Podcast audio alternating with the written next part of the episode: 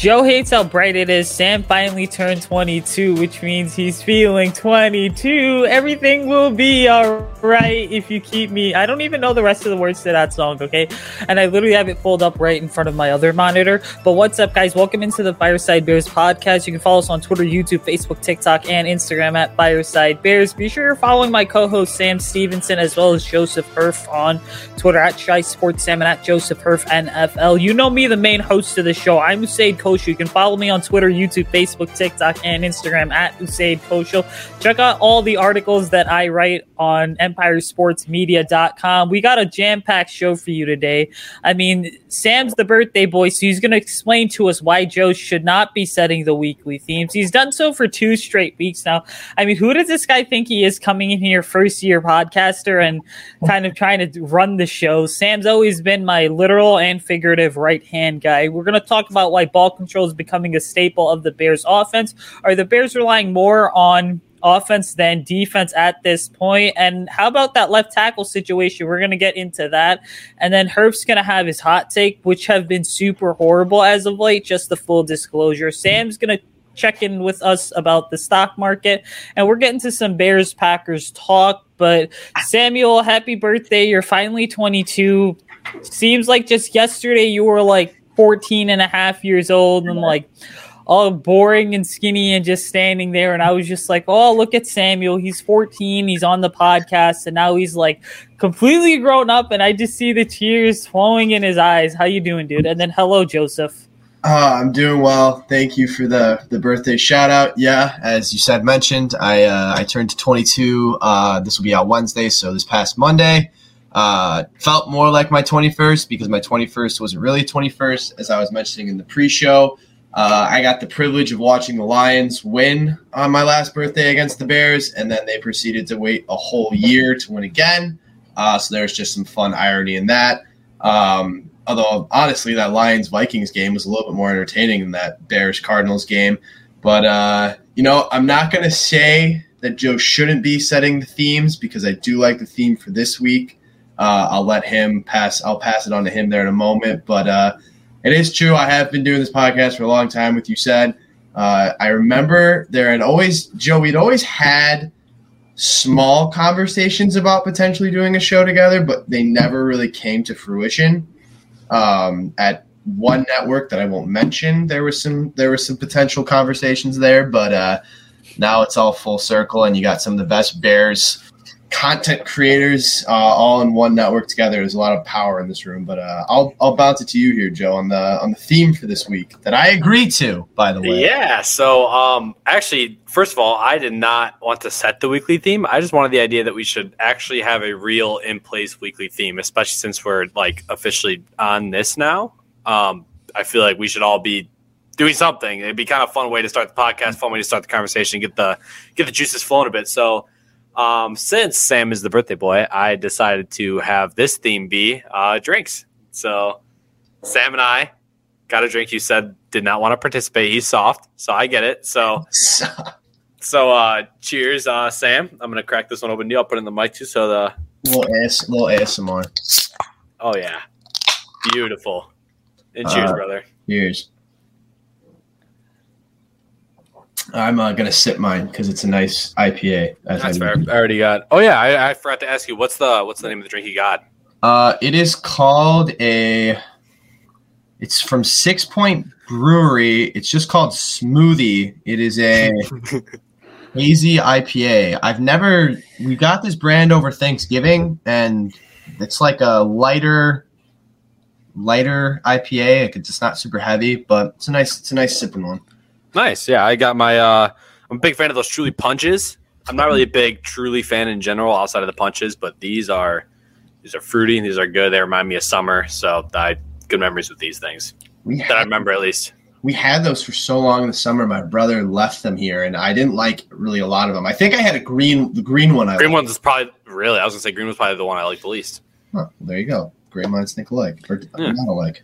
I guess. Yeah, opposite opposite. Great minds think opposite. That's what I nice. Nice. Yeah, obviously Joe's very pathetic in saying that I'm soft because I actually do not drink. So we're not going to get into that. Maybe I'll talk to Joey Joe about it after the podcast. But hey, since it's the holiday season, guys, make sure you're checking out our sponsor, Audacia Sports. They got some great deals going on. Go get your Justin Field stickers. I don't know. What's weird is everyone that's ever worked for Fireside Bears have all bought them stickers, but I've yet to buy Joe any set of stickers, but that's totally okay because he hasn't done enough to kind of deserve any free stickers from my end. But maybe I'll go ahead and, um, buy him a sticker or two, but it's okay. And oh, look at Joe. He's getting up and he's like trying to flip me off, but he's just completely failing. He literally looks like the token white dude who just got back from the gym. That's what Joe looks like right now, okay? He's got the long sleeve shirt on, the shorts, okay? He's doing that stupid TikTok trend. But enough of the dummy dumb talk. We're gonna get into big kids talk here. So, anyways, I mean, Sam, I'm gonna go to you on this one because you are the birthday boy, so you're technically the second most important person in this room. Number one is Joe because first is the worst. Number two is second because second is the best. Okay, but is ball control all of a sudden becoming a staple for the Bears offense because they had the ball for 35 minutes on Sunday afternoon? Yeah, it's uh, it's interesting. I, I looked it up a little bit, um, and I, I, don't remember exactly the website I was looking it up on, and it was updated as of uh, I believe today. Um, but uh, the Bears are roughly around middle of the pack in terms of ball control overall for the season, uh, averaging around 29 minutes and 39 seconds. Um, but obviously, as I mentioned last week, ball control is going to be a big key for the Bears to potentially keep them in this game. And, and in all honesty, in certain points, the, the way the Bears were moving the ball, running the ball, there was chances for the Bears to stay in this game and capitalize, even when Andy Dalton threw for four interceptions. Um, obviously, it helps with David Montgomery as your lead running back. Um, you know, his ability, his vision, and obviously his just incredible athleticism allows the Bears to continue to run the ball successfully. Uh, the Bears' run uh, game in general with the offensive line has been pretty good this year. Um, I think at one point they were like fifth in the league in uh, rushing yards per game. I don't know what that stat is at now at this point.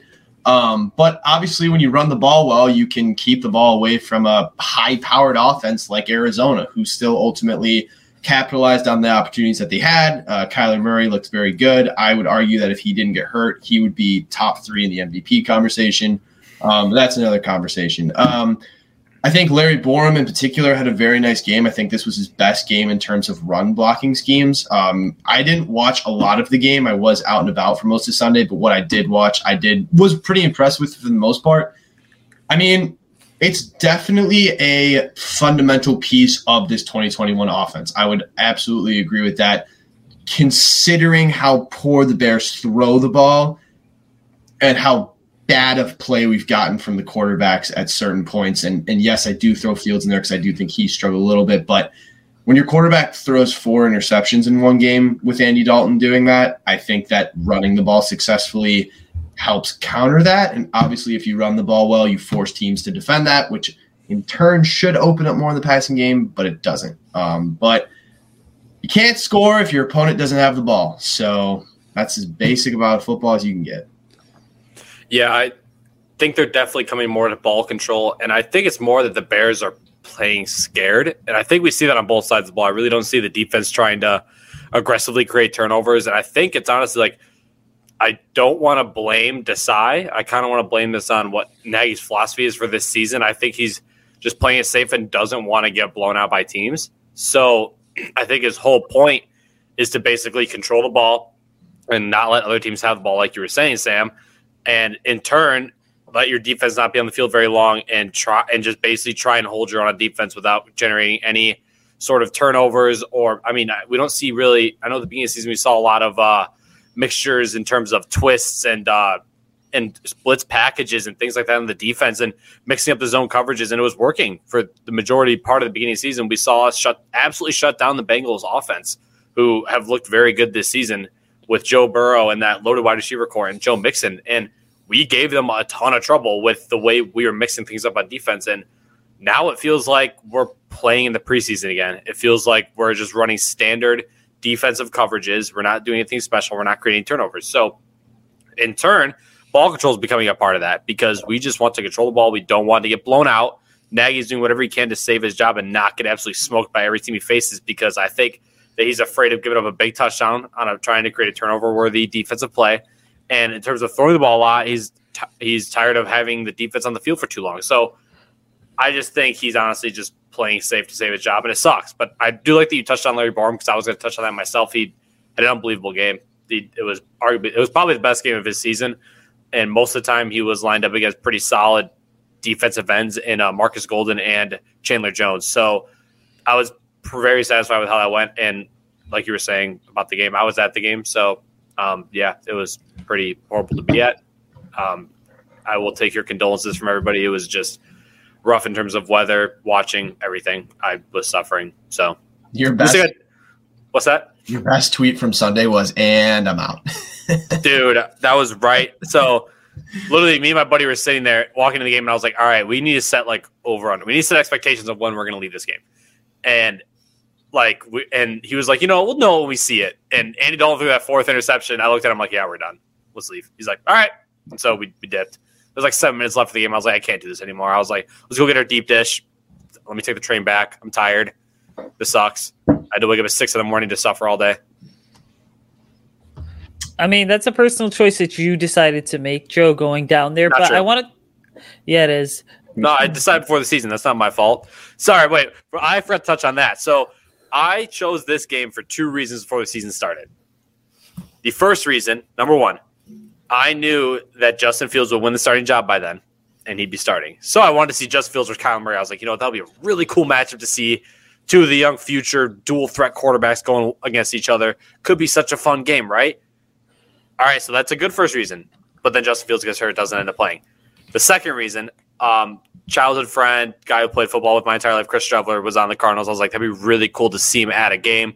I want to try and get up to one of the sidelines, wave to him, say hi to him, see if I can get him over to say hi. I haven't seen him in years. He went on played in Minnesota. He's been on the Cardinals for quite some time. He gets cut the week before the game after being on the team for I think two years, year and a half. He's on the Ravens now, but I was devastated. I was like, I went to this game for two reasons, and now Cardinals all of a sudden got good. I didn't expect them to be this good. They all of a sudden get good. They're going to blow us out. No Justin Fields, no Chris Streveler. What is the point of me being here? So I was just I no expectations going to the game. Continually, you said I just had to kind of talk about that. Oh, you're totally fine. But I'll try to be more professional for the rest of the podcast as you totally forget the memo because it's now hoodie yank season and you don't have a hoodie on. Like Sam's got one on. Nobody- I have nobody- one on. no- Nobody put the memo in the chat.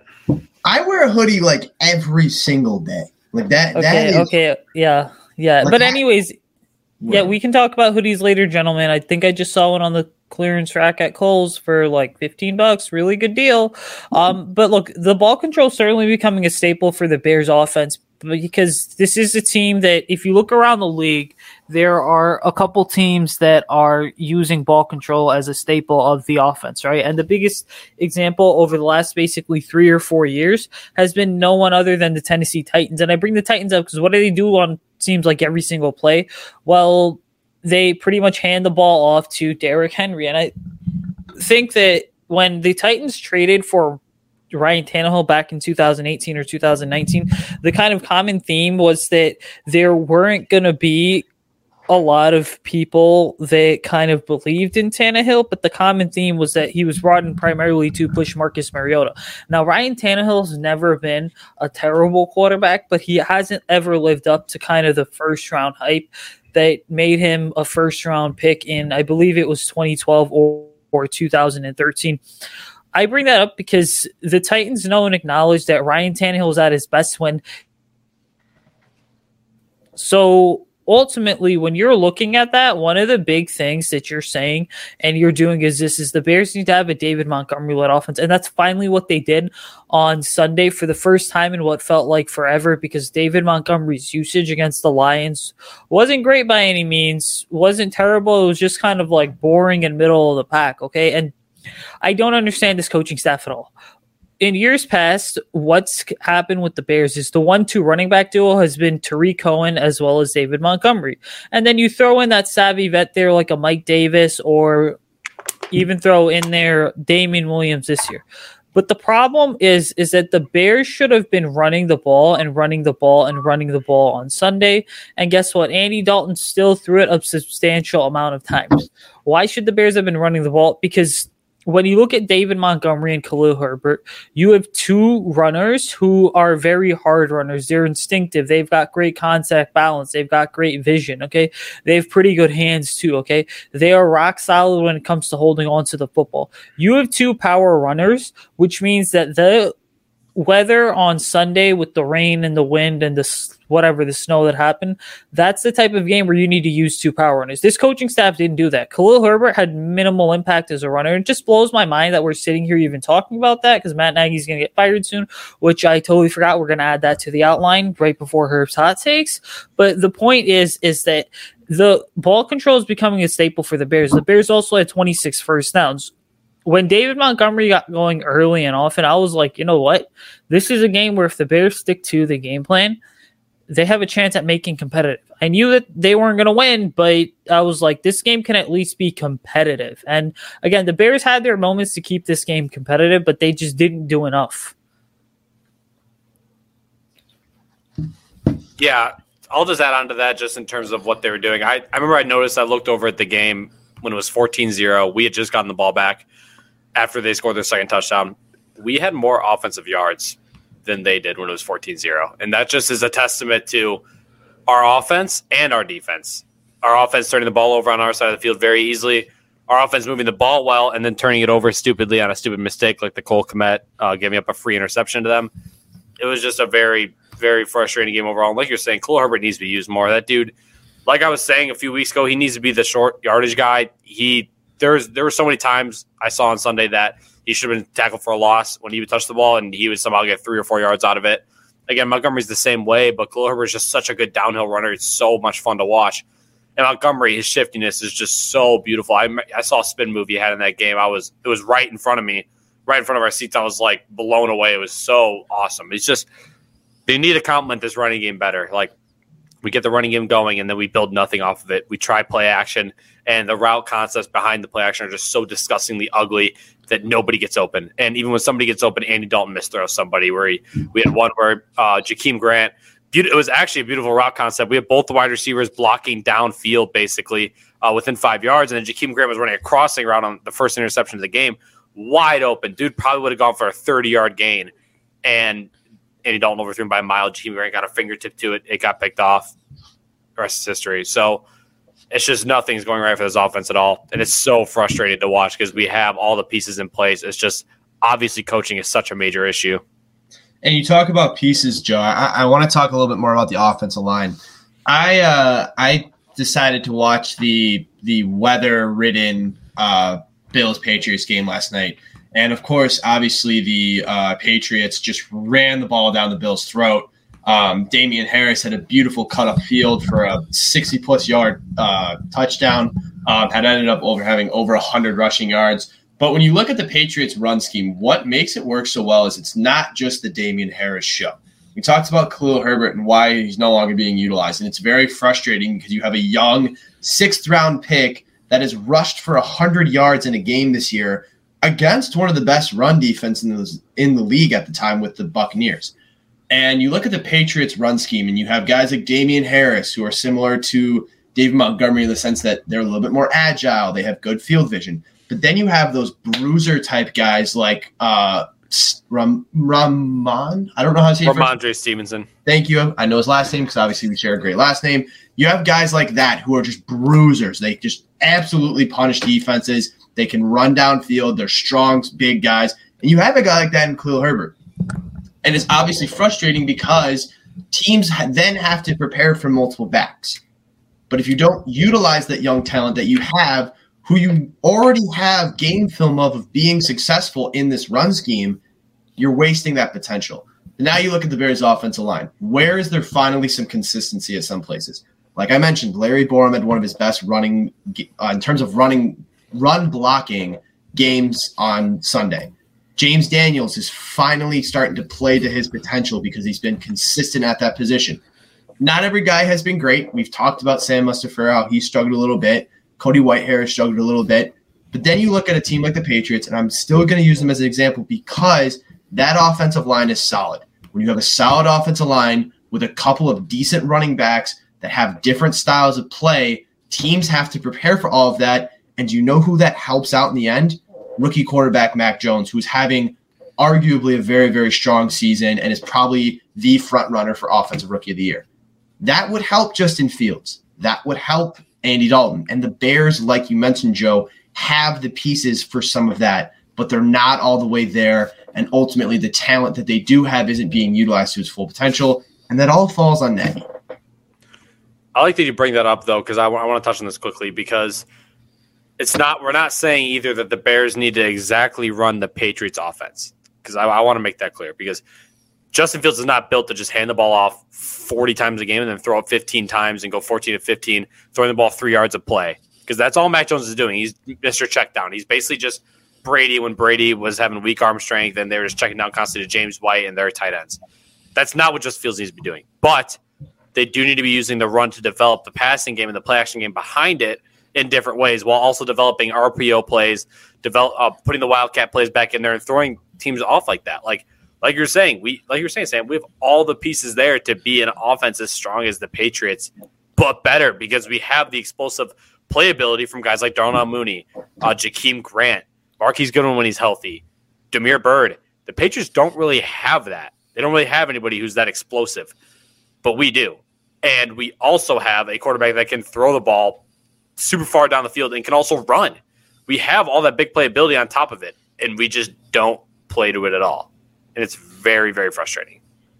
I will say regarding Mac Jones, he's looked pretty good this year, and you know what? Quite frankly, it's because the scheme that he ran at Alabama, the Patriots are running the exact same thing, and so ultimately you kind of see that the transition for him was made seamless, and then just having the best head coach in NFL history for a rookie quarterback. I mean, is really going to make a rookie quarterback look better than expected. I always liked Mac Jones coming out of Alabama. I just never wanted him on the Bears because I knew that the Bears needed an impact player at that position. Can Mac develop into a pretty good impact player? Yeah. But I don't know if he's going to be the kind of player that you win games because of and not necessarily with. But kind of moving on here, I mean, we're going to stick with the offensive side of the ball. Joe, I'm going to bounce this over to you because it's been very clear when you look at this ball control philosophy. The Bears defense has been on the field at times, but the offense has been on the field more, and the offense is able to go ahead and sustain some long drives. There were two drives of seven plus minutes on Sunday afternoon, but are the Bears relying more on offense than defense at this point? Yeah, I kind of touched on it when we talked about it at the very beginning, but it just seems like Matt Nagy's new philosophy is just protecting his job. So in turn, he's allowing the he's basically I, I, I honestly again I can't tell. This is just my assumption of what it looks like from an outside point of view. I thought Desai, when the games were very winnable the beginning of the season, Desai's defense was mixing up coverage as well, mixing up blitz packages, mixing up coverage packages. He was mixing that all very well. Now it seems like he's playing in the preseason. We see standard nickel, we see standard three four, we see standard dime. That's it. We see basic coverages, basic man, basic cover two, basic cover three. No crazy blitzes, no crazy twists, no crazy, nothing like that. Like we would see plays where Khalil Mack would would uh, crash down out of the offensive guard into the center and take out multiple people while the defensive tackle wrapped around him and got a free sack. We don't see any of that now. We just see standard four person rush, nothing crazy. And I think it's because the new philosophy of Nagy is just trying to save his job, trying to make games bearable. So we can say, okay, well, we did lose this weekend, but we only lost by 11 to the Arizona Cardinals are winning the NFC. So is it really that bad? And he can kind of just twist all these games. He's just trying to use it as leverage. He doesn't want to get blown out and fired midseason. He doesn't want to lose. I mean, if he, again, if he could have been aggressive, that might have been a winnable, winnable game. If he, but it also could have been the other way around that we could have got blown out 49 to 7 if he was playing aggressive, taking shots downfield, um, trying to create turnovers on defense. So, due to the defense kind of playing like we don't want to give up so many points, we just want to let you control the ball. We give up everything pretty easy. They also want to control the ball on offense very long to save their defense and not keep them on the field very long. So, when I think about kind of the idea of of what are the Bears relying on more at this point? It's kind of like flipping a coin about which side of the football is going to play bad. The offense is uh, averaging, I think, the least amount of yards per game in the league right now. I think that's the official stat. You guys can tell me if I'm wrong there. The defense, on the other hand, they're definitely gashed.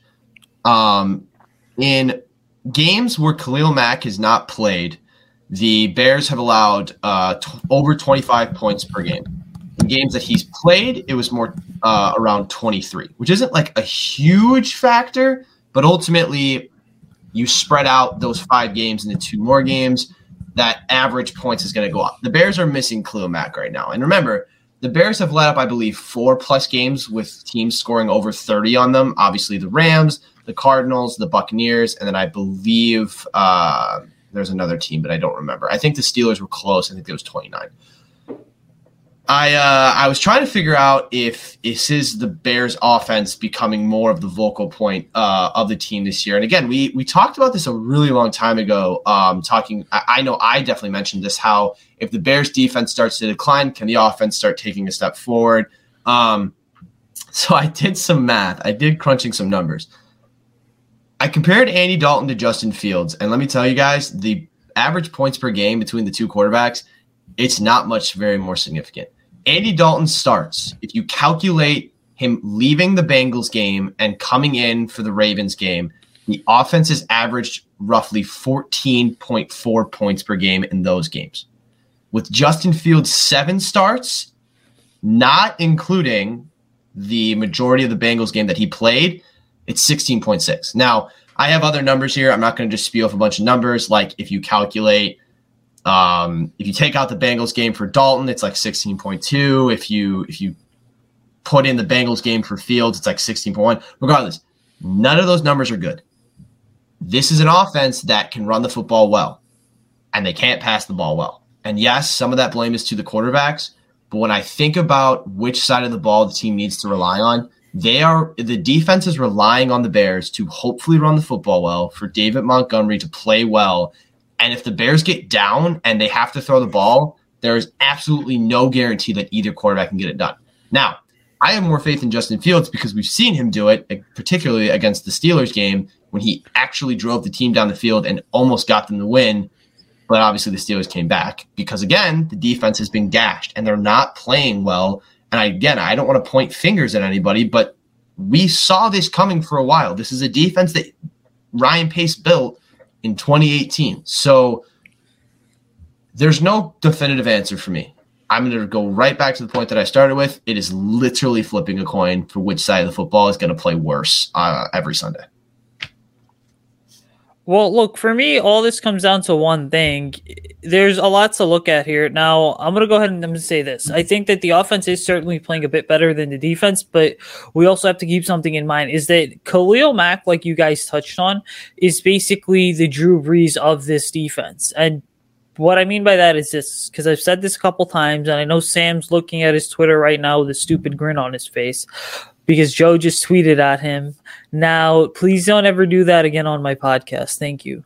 Or our podcast. But Khalil Mack's essentially the Drew Brees of this defense because if you look at the Saints all those years, what happened? They had zero talent and they were just winning five, six, seven, eight, nine games. And why? Because, but they weren't very good.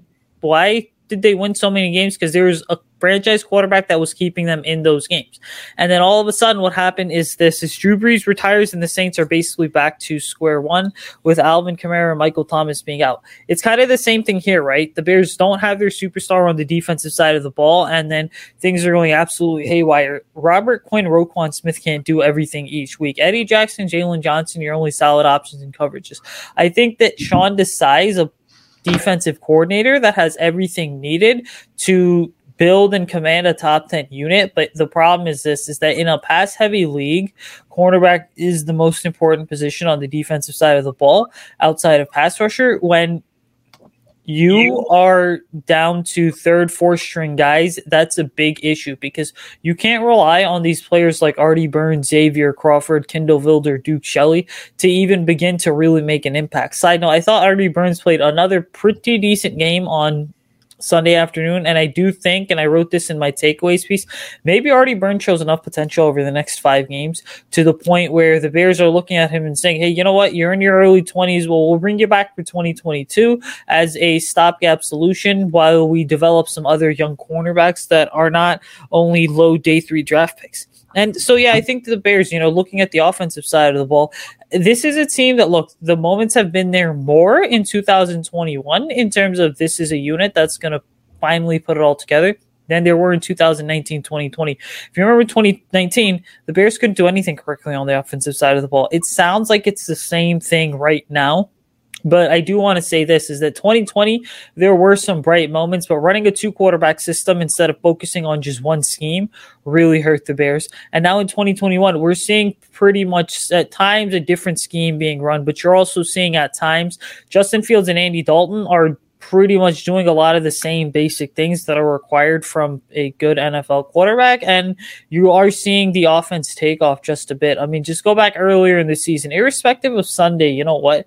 When you look at some of those long drives against a team like the Pittsburgh Steelers, we all have to admit something is that that fourth quarter comeback that the Bears had, that's something that we would rarely ever see. And Justin Fields was the reason that that comeback even happened. And then you look around the league too. I mean, when Fields is playing, right, what are the Bears doing? I mean, they're able to move the ball effectively. They've moved the ball effectively with Dalton, but at the end of the day, it's come down to not being able to punch the ball in the end zone when it matters most. Which, by the way, the Bears were four for four and three for three on red zone opportunities, along with fourth down conversions. In case you didn't know, so again, we're seeing the flashes and the potential, but it's still too little, too late. But I think that Matt Nagy's finally saying, you know what, I am relying more on my offense than my defense at this point, and I'm just gonna have to call it a day, and that's how it is. Yeah, I like you touched on the red zone thing because the main issue was because Andy Dalton's all of his interceptions were not in the red zone, and obviously any other position we punted. So, um, but we did do much better in the red zone. I mean, it was fairly easy for us against the Cardinals. They didn't have a good run defense against us. We just pounded the ball in the red zone, got touchdowns every time. I believe one of the touchdowns we I didn't see the I, well, I saw a highlight of the last touchdown. I didn't see it in person to Jakeem Grant, but um, I did see the touchdown to Jimmy Graham. That I literally I so before the game started, I was like, you know, I'm to throw an anytime touchdown score on Jimmy Graham, little bet because I just had a feeling that he'd have a little garbage touchdown like that, and yeah, expected he it was a pretty easy touchdown. But also wanted to touch on quickly. You were kind of talking about the schemes of Fields and Dalton. It really feels like the scheme for Fields and Dalton is very similar in terms of route concepts, but it seems like the play calling for Andy Dalton is much better. And it's very frustrating to see because, again, we're seeing so many running plays and so many great opportunities to set up play action that are wasted by Dalton because he can't make the throws. And if we just had those opportunities for Fields, we'll see what we saw in the Steelers game. Like that thing, what we saw in the Steelers game is what is like what we should see from Justin Fields every week. That is that looked like an average game that I think for Justin Fields. He'll have way better games in his career. Like I'm just that high on him that I think that could be just his average output of a game. And that's because there was good play calling on the last few drives that made him make comeback. And it just ties back to every year. It feels like I mean, it was the total meme the last few years with Mr. Trubisky, two minute Mitch. Like it seems like or it seems like Nagy can only call good plays when they're down and they need points. Like badly. They're down by a touchdown, they need to score really badly. It seems like that's the only time he can call good plays, and the only time his quarterbacks can execute is when they need to score points. And I just I don't understand. Like, why can't you do that all game? And I also don't, you know, they brought Nagy in in 2018, where Mitch Trubisky had just came off a, a so-so rookie year, and and clearly it didn't work out with Mitch. And now you have a head coach that has some say in the quarterback selection. They trade up for their guy. You know, the plan is to start Dalton. They want this sort of Kansas City you know, Mahomes, Alex Smith sort of thing. Obviously, the roster isn't talented enough. Andy Dalton gets hurt in week two. Fields has to come in. There's a lot of potential there. Nagy finally names him the starter. And it just kind of seems like you just didn't prepare enough for your rookie quarterback to potentially take over. Like, did they truly think that Andy Dalton was going to play all 17 games this year? Was that really the plan for Andy Dalton to start all 17 games, this Bears roster is very top heavy and had no depth, I truly do not understand why you could not figure out a scheme for a rookie quarterback like Justin Fields. I mean, it, it, and I don't really have much else to say because again, I get to a point where it's frustrating because Fields is more athletic. He has the stronger arm right now. It's nothing against Andy Dalton. He's just younger right now and is a much higher ceiling than Andy Dalton has because Andy Dalton is a seasoned veteran who's been in the league for a long time and came in to kind of be the starter while Fields develops. So I don't really have much else I can really add here because again, like we've kind of spoken it into exhaustion. uh, exhaustion. Yeah, I think that's how you say it. Regardless, it's very very frustrating because I do tr- I truly believed that Justin Fields was going to help take this offense to the next level. And yeah, I didn't think the offense was going to be top 10. I didn't think Fields was going to be the coming of Jesus Christ, but I mean, I don't know how you don't prepare better for your rookie quarterback. I'm just going to leave it at that because otherwise I'm going to get very frustrated. I'm going to say a lot of things and I'm going to get angry because Matt Nagy makes me angry because the Bears offense is so bad. I'm going to keep blaming him. So that's where I'm at. That's where you're at. We'll figure out the whys of that's why where you're at, where you are. Pretty sure that's how Matt Nagy says it. Yeah, I know my joke is super funny, but listen, guys, moving on here. I mean, Teven Jenkins was active for the first time in the NFL regular season in his career on Sunday. There's still five games left to go in the season, and this brings up a really important question because Teven Jenkins was labeled as a top 20 draft pick, but he fell all the way to the 39th overall pick, where the Bears traded from 52 to 39 to grab him because the Bears believe that he was going to be the offensive tackle of the future. And then it's like two to three days after the draft, you go ahead and you basically cut Charles Leno Jr. after Ryan Pace, the general manager, had kind of alluded to not committing to where Teven Jenkins would play on the offensive line because he played pretty much every position but center at Oklahoma State. This brings up the question if Jason Peters is 40 years old and he's not going to be here in 2021, for me, it makes sense to go ahead and just start Teven Jenkins and call it a day. Why? Because right now, where the Bears are at, guys, they need to figure out who's going to be here in 2022 and who's not going to be here in 2022. And more than anything, they need to see if Teven Jenkins is capable of protecting Justin Fields' blindside.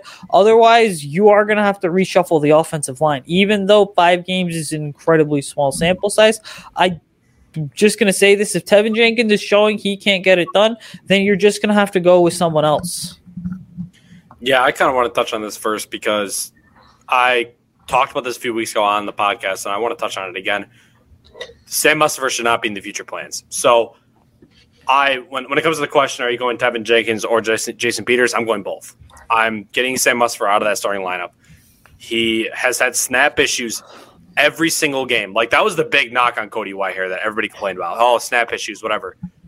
Sam Mustipher has had those same issues, and nobody's making the big deal out of it that they make about Cody Whitehair. On top of it, he sucks like plain and simple. He's not good. He's weak. He's he's not fast. He's nothing special. He's smart, but that's about it. Cody Whitehair is also smart. Cody Whitehair is also bigger. Cody Whitehair might have snapping issues, but that's they both have them. So why not move Cody Whitehair to center? He's obviously struggling right now left guard. Like he was playing at a very high level at the end of last season at left guard, but he has not taken that kind of he's not taken the step off of that and kept playing at that level. So why not change it up? Give him a little change of scenery, see if it affects him at all. Because – the Bears could easily save money next season by cutting him. So why not try him at center and see if it'd be worth cutting him? If he becomes, if he plays very well at center to end the season, you definitely want to keep him in house because having a strong, good center is very valuable to his offense. So move Cody Whitehair to center, move Jason Peters to left guard. If he doesn't want to, fine, whatever. Then yeah, then get Jason Peters out of there. But regardless, I think the big issue needs to be Cody Whitehair needs to move. And as a result, Teven Jenkins also needs to get in there because as you were saying, He's a guy you traded up for. We surrendered a third round pick in order to move up and get him. He should be getting valuable playing time this season. And again, this is just kind of Nagy trying to protect himself. Like it's just another reason when the end of the season meetings come and he's trying to save his job. Well, we have our franchise left tackle. We didn't even get to see him yet. So how do you know I should be fired? Like I didn't even get my full strength offensive line. He was never healthy. It's just he's just trying to add on to these like reasons of why he needs to stay. And sitting Jenkins the whole season would be just another good reason for that. So I think the best offensive line, obviously, if it all works out, is Jenkins at left tackle, Peters at left guard, Whitehair at center, and then the right side stays the same and move on from there. But in terms of what in terms of what might happen, Peters might not want to play left guard. So then yeah, you can put in bars at left guard. You can put in Germain Ifedi whenever he comes back, which I still have no idea what the update is on him. Have not heard a word about him in so long, but regardless, there's options, and we have options here, and we need to get Teven Jenkins on the field. Look, you do need to get Teven Jenkins on the field, but also let just throw out a hypothetical scenario here. Let's just say that Matt Nagy's in fact doing what you just said, Joe, in terms of saying, well, I'm not going to play Teven Jenkins because I'm trying to protect my job and I'm doing this for me and not the team.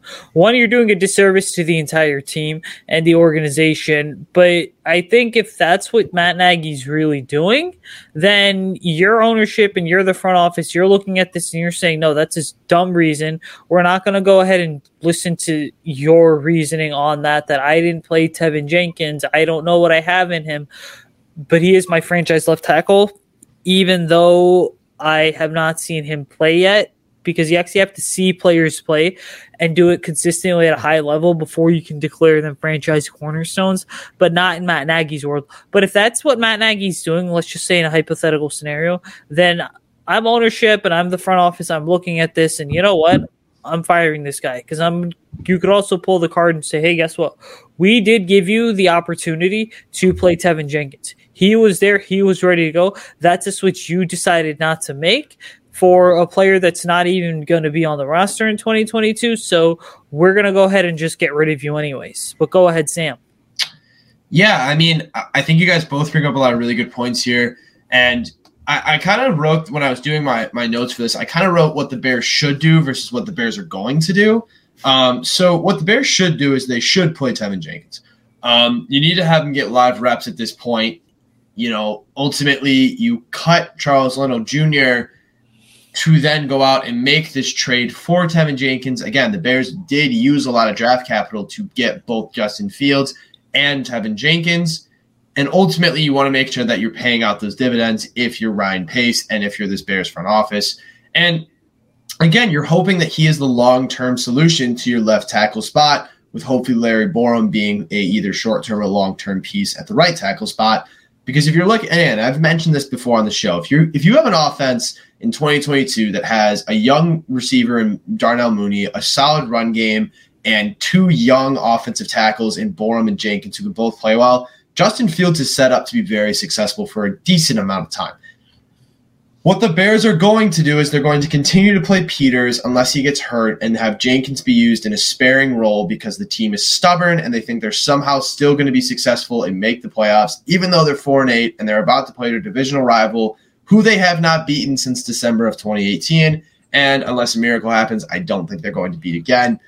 And it's very frustrating. It's nothing against Jason Peters, but he is almost 40 years old. The Bears literally called him while he was on a fishing boat it makes no sense to not play the the in essence first round talent that you might potentially have at tackle if he's healthy that you traded up for and have him sit on the bench the rest of the season.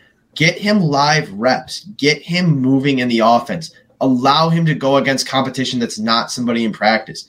Larry Borom got thrown into the lions den and had to play guys like tj watt and has been doing pretty well. Not amazing, but not terrible. He's been solid in pass blocking. He's gotten better in run blocking. You can't get better if you don't play your young players. Let's see what we have in Teven Jenkins. But again, the Bears are probably going to keep Peters. They're not going to move on from Sam Mustipher this year. They're going to continue with the unit that they have because it's all about cohesion and and you know the whys as you said mentioned earlier. And it's it's very frustrating because I would like to see Teven Jenkins play but I know the Bears aren't going to put him in. Maybe oh, they can go ahead go ahead. Yeah I'm just going to say maybe they can collaborate on figuring out how to make some shuffles and switches on the offensive line. But go ahead Joe before we move on to our next topic. Yeah I just wanted to say I, I love that you brought up that they're going to keep Sam Mustipher in and keep this exact same lineup because it is so funny how my favorite motto. It has become honestly one of my life mottos because I saw it as a description for Nagy, and it is really perfect. The measure of insanity is doing the same thing over and over and expecting different results, and that is what we do every single week. I'm glad we made one change and put Artie Burns at corner. That is the only change that we have made on the entire team outside of an injury. Like, how do you do? I, I guess Larry Borom for Elijah Wilkinson, but that was all because Wilkinson got COVID like five times and also got hurt. So we also saw how good Borom was, so he won the job. But outside of that, what other changes have we made besides injuries? Nothing at all. It's been horrible. Like how? Yeah, I just had to talk about that because it they won't change anything, and it's unbelievable to me. All right, so real quick, I want to tackle this topic quickly because everyone's talking about the possibility of firing Matt Nagy, but NBC Sports Adam Hoge went ahead and reported that there's a possibility Sunday could be Matt Nagy's last game if the Bears lose. So, Sam, I see the look on your face. How much do you believe in this? Because one, it is coming from a real reputable source, but then also number two, the significance is that the Bears can finally start interviewing candidates or getting an interview list together with the last four or five games of the season coming up to start interviewing around week 17, week 18. And then also when you look at this, it is against the Packers. So how much are you putting into this, man? I just put up a big fat zero on my screen. I'll believe it when I see it. I I love Adam Hoge. Uh, I love the guys from the Athletic. Like I do I do read their stuff constantly. Like and obviously I know he's a big time Bears name. Um, and obviously a reporter that you can trust and rely on. The Bears have never done it before. They've never fired a coach midseason. And obviously, this would be the time to do it. Packers week the Bears lose, they're probably officially mathematically out of the playoffs. The rest of the schedule, an interim head coach could probably co- help the Bears coach through that. And again, they could start you know, they could start interviewing potential candidates. We've talked about some candidates on the show. We'll probably talk more if Nagy does get fired. I'll believe it when I see it. Like that's kind of where I'm at as a Bears fan. I'm not going to get my hopes up anymore. I'm not going to get to the point where I'm like, "Oh, maybe this is it." Like I got to root for a loss here because I don't like rooting for the Bears to lose, especially against Green Bay. I hate Green Bay. I don't like Aaron Rodgers even though he's very good at football. I'll believe it when I see it, and I'm going to leave it at that because again, I think there's just been a lot of rumors and reports of, "Oh, if they lose against the Lions on Thanksgiving, like that's the last straw. And if they lose this game, or if they they can't figure this out, and oh, it's Packers week, so it makes sense. If it happens, then I'll I'll eat my words and I'll I'll say I should have you know should have that's the reliable source I should have believed, but people have been talking about it all year and it hasn't happened. I do not think the Bears are going to move on from Matt Nagy until the end of the season. So that is where I'm at with that report. You know, if the Bears lose and it happens, great. I'll apologize next Tuesday, but for right now, I'm sorry. I just don't believe it. Yeah, man, I'm in the same boat. Like, I just think, again, I'm the same boat as you. I love the athletic guys. Adam Hoge, awesome dude. I think he's very good at uh, his job. He's definitely a guy that I look up to in terms of the reporting industry. But I think most of these guys right now are just trying to be the guy who reports it first. And I think after every single, it's literally been like every week oh, Matt Nagy's be fired after this game. Like like you were saying, the Lions game. Whoever that dude was that came out and said that he's already been told he's going to be fired, or we were told that oh he's to be fired after the Ravens game. They lost that they got they lost after a bye week to a backup quarterback. Um, that they were to be fired before that he's to be fired before the bye week. Uh, like you said, after the Lions game, after this game, like now it's after the Packers game. Like I, I'll like you said, I'll believe when I see it. I I could see it happening again. Like he could be fired at any point. I could definitely be like, all right, that makes sense. But again, I don't see it happening. Like the Bears are expected to lose like a game. If it was a game like the Lions game or a game like the Ravens game where they lost and they were not supposed to lose like a backup quarterback, then yeah, I'd be like, okay, it makes sense. But losing to the Packers, that's expected at this point. They're top of the division. They're nine and three. Like we we shouldn't expect to win this game. So I don't know why he'd be fired after this game of any of them. But I mean, hey, if it gets him fired, that's fine by me. Yeah, it's look for me. It's tough to kind of believe in these reports because at the end of the day, there's stuff that floats out there that's legit, and I can tell you guys firsthand. There's stuff that's out there that floats around from people that's legit, and we all have someone in our phone that's providing us legit information. But then there's also stuff that's out there that you're like, okay, you're not really sure how true this is. And what I find to be very interesting is this: is that there's such a common theme behind everyone that's kind of reported. Oh this could possibly be Matt Nagy's last game. He's going to be fired. Is that this stuff is coming out a couple days before the game.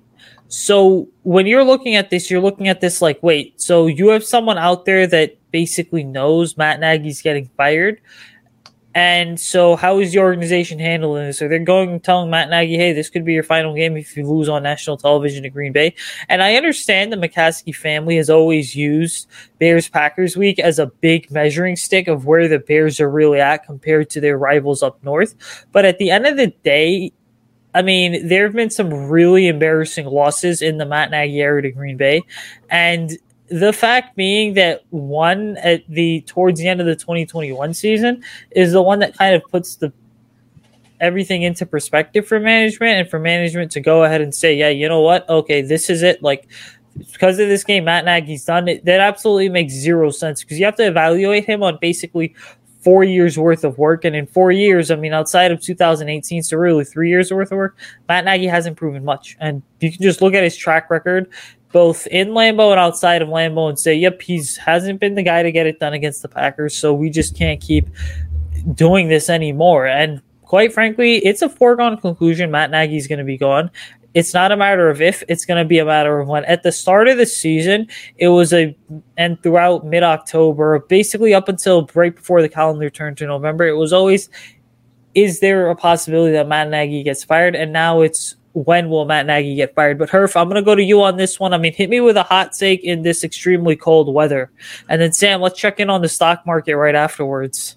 First, I wanted to say, since you brought up Nagy against the Packers, um, all I'm saying is Jim Harbaugh's undefeated against Green Bay as a coach. So let's bring him in. But uh, no, back to the hot takes. So against Green Bay this week, um, I'm not sure. Again, it's kind of hard because we don't know. I, I, think Justin Fields plays. I think he's healthy now. So um, I say if he does play, I think we see another Darnell Mooney explosion game. I think he goes for over 100 yards with uh, Robinson demanding much of the attention. I think uh, Fields has a, a very solid game as well, throwing for at least 200 yards um, and two touchdowns. And I think the Bears end up losing. So just kind of want to be pretty standard. I don't know if that's hot, but I mean, I think the Bears can kind of not hold their own, but I think their offense will do pretty solid against this Packers defense, better than some will expect, especially after that Cardinals game. But um, especially if Fields plays and he's healthy, I I could see him kind of having a nice little bounce back game. Again, it's all dependent on the game. The, that's the hard part about these hot takes. I have no idea what play call we're going to see this week. Like it's just so frustrating. No, I mean, I think if you think about the game earlier this year, like the the Bears were absolutely in that game for a lot of it. It, it comes down to mistakes and penalties, and just you know, ultimately, like stuff like dropped interceptions against Aaron Rodgers. You can't have that. If you have an opportunity to pick off Aaron Rodgers, you have to get it. If you don't, like the next play, the the Packers can score. Mistakes on offense too. Like you have to be able to capitalize against the Packers on offense. It's it's kind of similar to when you're playing the Kansas City Chiefs. You know, prior to kind of this year, although they're starting to come back into full form, you can't kick field goals against the Kansas City Chiefs. Kind of have to do the same thing against the Packers. You can't really kick field goals against Packers because they're a good enough team on both sides of the ball. Well, they'll punish you for doing that. So I definitely agree. I do hope Fields can play because if I have to see Nick Foles trot out there on Sunday night, I'm not. Well, I don't know if I watched a single minute of that game, and I have Darnell Mooney in fantasy, so it would be nice to uh, have Fields play because I'd like to be able to play Mooney if I can. But yeah, I mean, it is. I definitely agree. It is not the easiest thing to do right now to do hot takes with so much uncertainty with the Bears, but that is the Bears for you. All right, Sam, let's get into the stock market. Stock up, stock down. Who you buying into this week? Who you selling? Alrighty, so uh, I hope you guys are all ready to start uh, capitalizing on stocks that are rising right now and to start selling on your stocks that are plummeting a little bit. Uh, I got two for stocks up this week, and I got one for stock down. Uh, up. These are all offensive players, by the way. All these players played on offense. Um, my first stack up is a guy who needs no introduction. It's David Montgomery. Uh, we've kind of talked about him a little bit early on the show, so I'm not going to go too much into detail. Had a very strong showing against the Cardinals. Um, has clearly become a leader on this Bears uh, team, both on offense and just in the team in general. Um, I truly don't know what the Bears would do if they didn't have David Montgomery. Obviously, again, we mentioned uh, praise for Khalil Herbert, but Khalil Herbert is not who David Montgomery is right now. Um, so his stock is definitely rising. If you have him in fantasy, play him in fantasy the rest of the year because he's probably going to have a lot of big games. You know, we talk about ball control for the Bears. At all starts with David Montgomery. My second one is a guy who I think a lot of people have been critical of in the past, uh, Jakeem Grant, uh, guy who's gotten more involved on offense. Again, I did not watch a ton of the game on Sunday. I was out and about for most of the day. Um, but I did have a chance to watch the route that he had where I believe it was him who scored. My memory may be mistaking me. Joe's nodding his head, confirming. Yep, scored the last touchdown of the game.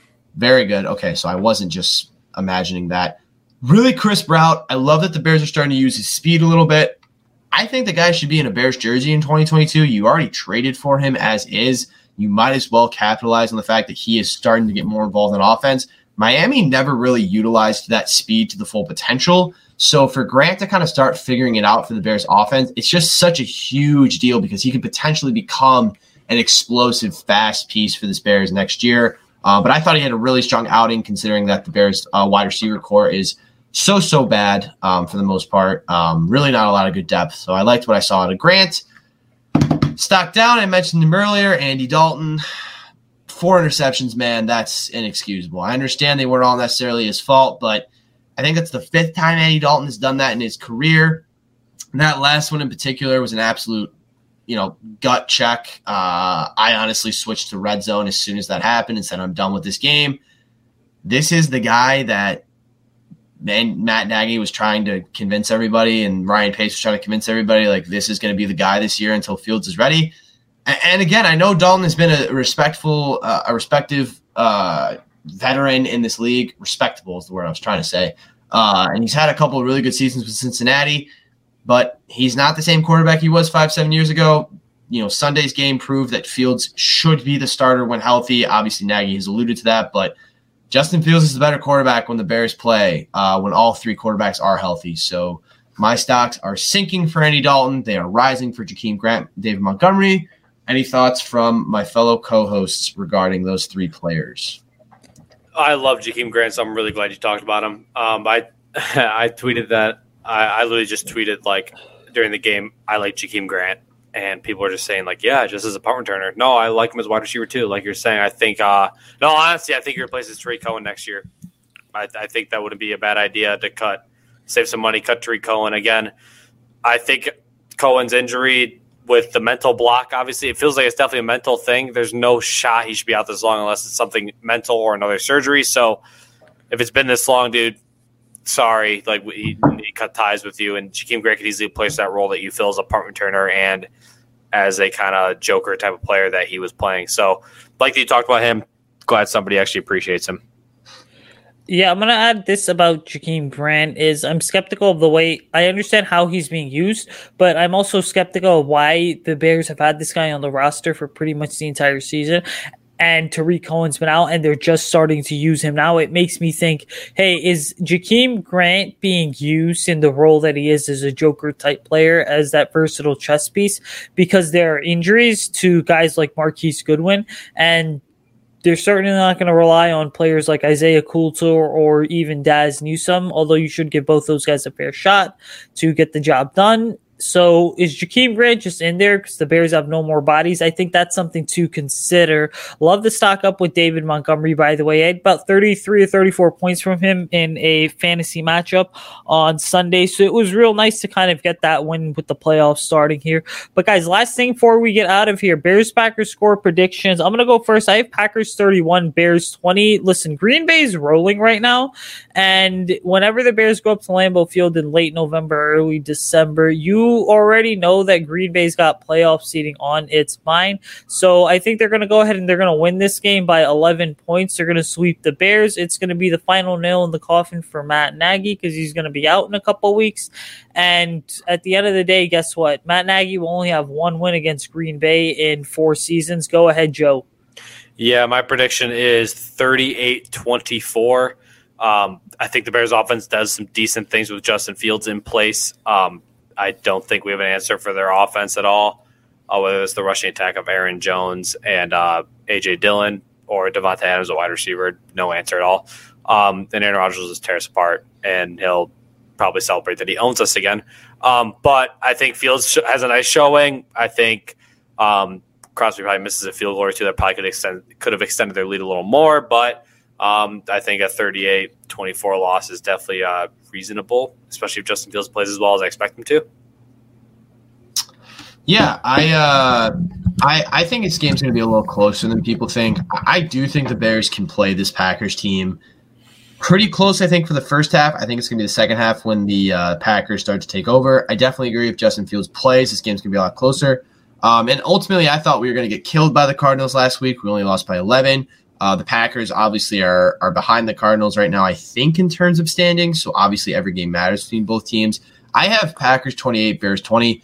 I do think this game is going to be a little bit closer. I think David Montgomery and the run game for the Bears will get the Bears on the board early, but ultimately you can't run the ball forever. The Packers are probably going to score early and probably often, and ultimately the Bears are going to have to throw the ball and utilize whatever wide receiver weapons they do have. I do like that you said mentioned that point talking about how Jakeem Grant might be getting used more just because of injuries. I definitely don't disagree with that because again, as I alluded to, the Bears' depth at wide receiver isn't great outside of the kind of few guys that they have. And most teams don't have huge, deep, you know, wide receiver classes, but ultimately you had guys like Rodney Adams dropping passes in the game on Sunday. Um, and as much as I love Rodney Adams, you can't have stuff like that when you're trying to make an NFL roster next year. So again, I think if the Bears can get a couple of pieces back, like Allen Robinson, Akiem Hicks, which again we'll find that out more during the week as uh, injury reports come out. Uh, the Bears can definitely have a chance to stay in this game if fully healthy. Um, but ultimately, the Packers have truly kind of owned this Bears team for the past couple of years. Um, so I still think the Packers are going to come out on top. Yep, so it's consensus once again, and this is pretty much how it is. We all agree and the Bears either win or lose. But listen, guys, that's going to do it for us. Make sure you're following us on Twitter, YouTube, Facebook, TikTok, and Instagram at Fireside Bears. Check out all the articles we write or that I write, I should say. Check out myself, Sam, and Joe on Twitter at Usaid Kosha, Shy Sports Sam, and at Joseph Herf NFL. Happy birthday once again, Sam. Bear down, ladies and gentlemen. Stay safe, stay warm. It's supposed to snow, I think, on Saturday or Sunday, so might get some of that in the Green Bay area too. The Bears could be playing in their first official snow game of the season, but that's going to do it from us. Bear down, ladies and gentlemen. We're going to get out of here. Good morning, good evening, good night, wherever you may be. Bear down. Bear down.